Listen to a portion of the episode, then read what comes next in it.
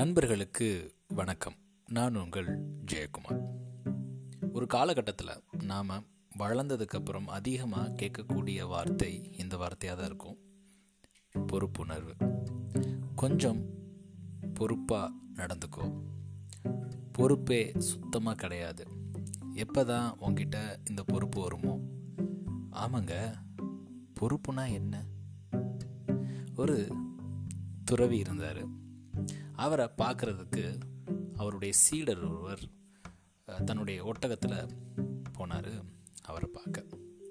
So அது பாலைவனம்னால அவரோட குடிலுக்கு போகிறதுக்கு முன்னாடி இந்த சீடர் என்ன பண்ணார் அப்படின்னா ஒட்டகத்தை கட்டாமே குருவை பார்க்க போயிட்டார். குருவை போய் பார்த்து சந்திச்சுட்டு ரெண்டு பேரும் பேசிக்கிறாங்க. அப்போது சீடன் சொல்கிறாரு நான் கடவுள் மேலே அளவுக்கு அதிகமாக நம்பிக்கை வச்சுருக்கேன். அவர் என்னை எப்பயுமே காப்பாற்றுவார் அப்படின்ற நம்பிக்கை இருக்குது நானும் அவரை முழுமையாக நம்புகிறேன் அதன் காரணமாக தான் என்னுடைய ஒட்டகத்தை கூட நான் வந்து வெளியே கெட்டாமல் வந்துட்டேன் அப்படின்னு சொன்னதும் குரு பல அருன்னு சீடனுடைய கன்னத்தில் அரைஞ்சாராம். அரைஞ்சிட்டு அவர் சொன்ன பதில் மொதல் ஒட்டகத்தை போய் கெட்டிட்டு வா அப்படின்னு சொன்னாராம். கெட்டிட்டு வந்ததும் சீடனுக்கு ஒன்றும் புரியலை. குரு சொன்னாராம் உன்னுடைய கட்டுப்பாட்டில் உள்ள விஷயங்களுக்கு நீ தான் பொறுப்பு.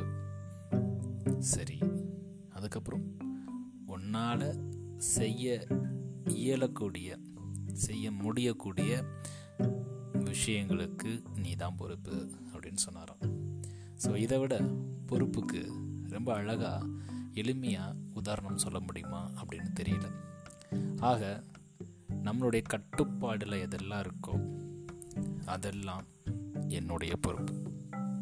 என்னால் எந்த விஷயத்தை செய்ய முடியுமோ அதற்கு நான் தான் பொறுப்பு. இந்த ரெண்டு விஷயத்தை மட்டும் உணர்ந்து அறிந்து புரிந்து நடந்துக்கிட்டோம் அப்படின்னா கண்டிப்பாக எல்லா சூழல்லையும் பொறுப்பான மனிதராக நாம் நடந்துக்கலாம். அது மட்டும் இல்லாமல் எங்கெல்லாம் இந்த பொறுப்புணர்வு குறையுது அப்படின்னு நினைக்கிறோமோ அப்போது மற்றவங்களுக்கு இந்த பொறுப்புணர்வை நாம் சொல்லி கொடுக்கலாம். எங்கெல்லாம் பொறுப்புணர்வு இருக்கோ அங்கே கண்டிப்பாக அந்த வேலை சிறப்பாக நடைபெறும்.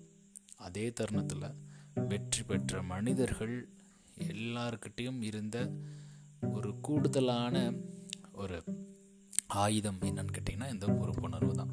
யார் இந்த பொறுப்புணர்வை சரியான முறையில் கையாண்டு அதை பின்பற்றி வாழ்ந்துட்டுருக்காங்களோ அவங்க கண்டிப்பாக ஜெயிப்பாங்க அப்படின்றதுல எந்த விதமான மாற்று கருத்தும் கிடையாது.